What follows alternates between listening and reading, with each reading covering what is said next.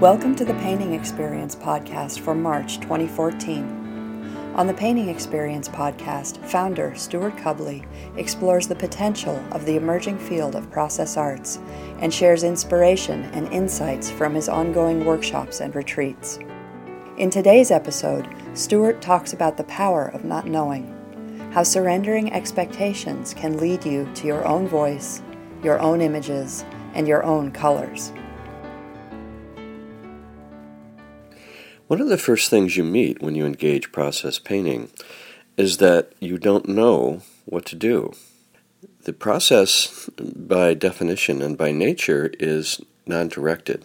There's no assignment, there's no planning, there's no object in mind, there's no result that you're working for. So you necessarily come up against, well, what do I do?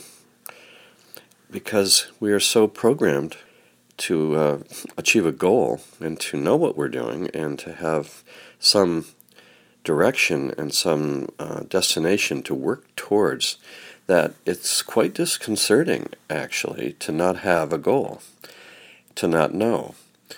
And yet, this really is the foundation of process arts the serendipity, the, the spontaneity, the unknown mystery quality that emerges when you're really willing to not know where you're going and what you're doing. And so this is uh, is quite challenging, as I say. It's the first thing that you encounter when you undertake exploring in this way, and it takes some understanding to give yourself permission to really not know what you're doing, because our identity is very tied up with being certain and having a plan and identifying ourselves with the outcome itself. So, in the beginning, uh, when people are first starting, I go at great lengths to create an atmosphere where it's really okay not to know, where there's not going to be any competition, there's not going to be any comments made even on anyone's painting. Basically, to relieve the the pressure and the fear of not knowing what we're doing, and to give people the spaciousness and a kind of field of exploration that's required in order to open the door to this void. It's really the source of our creativity. It's really where things come from. It's where the unconscious speaks to us through that door. The creative spirit speaks to us through that door. And so we have to be willing to open it, which means to not know where we're going and what we're doing. So, what does that mean practically? Because not knowing is one thing when you're passive, when you're sitting there and just allowing yourself to not know. But painting is active. Painting is holding a brush, it's moving between color and canvas. It's something that's very dynamic. And it's not a matter of staying passive and not knowing, but you actually have to do something. And so there's an action required. And this is, um, is quite a leap to make, I might say. Uh, it's kind of a leap of faith. There's a wonderful quote that I love from M.C. Richards, who's uh, the author of, of Centering as well as a number of other books. And uh, there's uh, a documentary on her life, and at the end of it, she says, this is what you can put on my tombstone not knowing and trusting simultaneously. And I've always found that inspiring and helpful because it does require tremendous trust to be willing to to not know and to act at the same time. And in painting that means to not have a plan, to not have a product in mind, to not be governed by some aesthetic decision, and not trying to make a statement, not knowing, not knowing where you're going, not knowing what it's going to look like, not knowing the future of it, but going to the colors and choosing a color. And in doing so, having a brush in your hand and choosing the size of the brush. And then walking to the canvas and putting the brush on the paper or on the canvas and making a gesture and making a stroke. And in doing so, a process is initiated. You've just dared do something for no reason. And I can't tell you how powerful that is. there's a tremendous power in acting for no reason because in doing it, you're accessing a part of the psyche that is quite different than the psyche that we know in the world, in the psyche that, that has its list and that has its identity and that has its intentions. And that's one part of our psyche, a necessary part of our psyche. But there's a huge dimension of our nature that is untapped, that is not given credibility, and is actually prejudiced against, I would say, in this culture because we identify not knowing what you're doing with being a loser, with being deficient, with being ashamed. I mean, what's your five year plan after all? You should know, you know, where are you headed? What's your intention? Where are you going? What do you want in your life? And to come back and be willing to say, wait, I don't know any of these things. I don't know where this painting's going to go. I don't know what I intend to do with it. I don't know what it's going to look like. I don't know if it's going to be pretty or dark or ugly or meaningful. I don't know anything about it. All I know is this color, this moment. All I know is this gesture, this stroke, this moment. And then I'm back to not knowing. And then back to the color. And again, looking at the colors, another color comes to mind. You take that color and you walk to the canvas again. You've got your brush in your hand, and another stroke takes place. And that stroke has a quality of feeling about it. There's an energy. Not knowing is not empty. We're afraid of it being empty. The fear is that there's no thing and in a sense, there is no thing. There's no thing in the future. But there's a fullness of experience.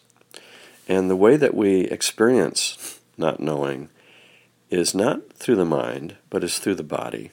It's through the quality of vitality of the experience itself.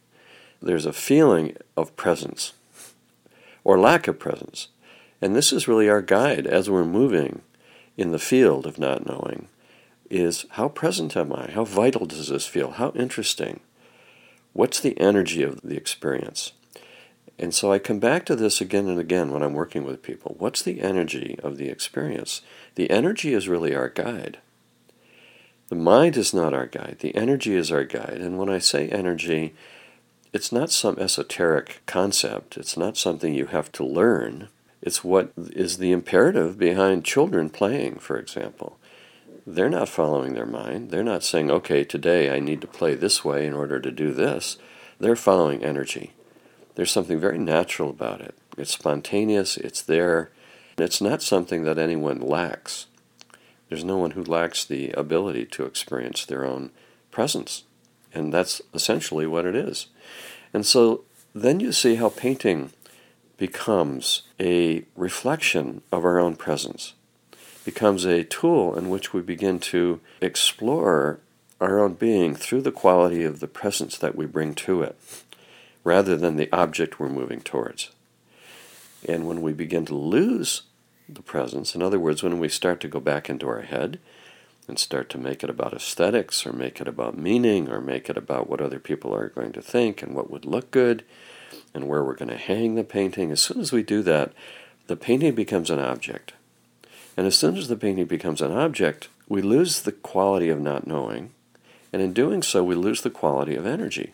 There's an essential vitality that's drained out of the system immediately. And when we go back to not knowing and be willing to enter the field of not knowing, which has a quality of emptiness about it and therefore is somewhat challenging, which I'll say more about in a moment, why it's challenging. But when we go back to that field of not knowing, there's a receptivity that is awakened in us. There's a kind of awakening to a larger dimension of our being, and that larger dimension speaks. We start to receive a quality of guidance from the other dimension, from the, the part of ourselves that's not the planning part of ourselves. And this quality of guidance has an intelligence to it. It's not just random. Spontaneous action is not random. This is another obstacle, I think, for many of us to acknowledge that it's not just a matter of anything could happen. If you open the door to anything, certain things happen. Not anything happens. Certain things happen. And those certain things that happens actually are meaningful. And so a location speaks to us, a color speaks to us, an image might show up. In other words, you're painting, and all of a sudden, oh my gosh, there's a face here, or there's a, a tree, or there's a building, or there's a there's a river, and you move with that. Even if you don't know how to paint it, you don't have to know how to paint it. It's not about training.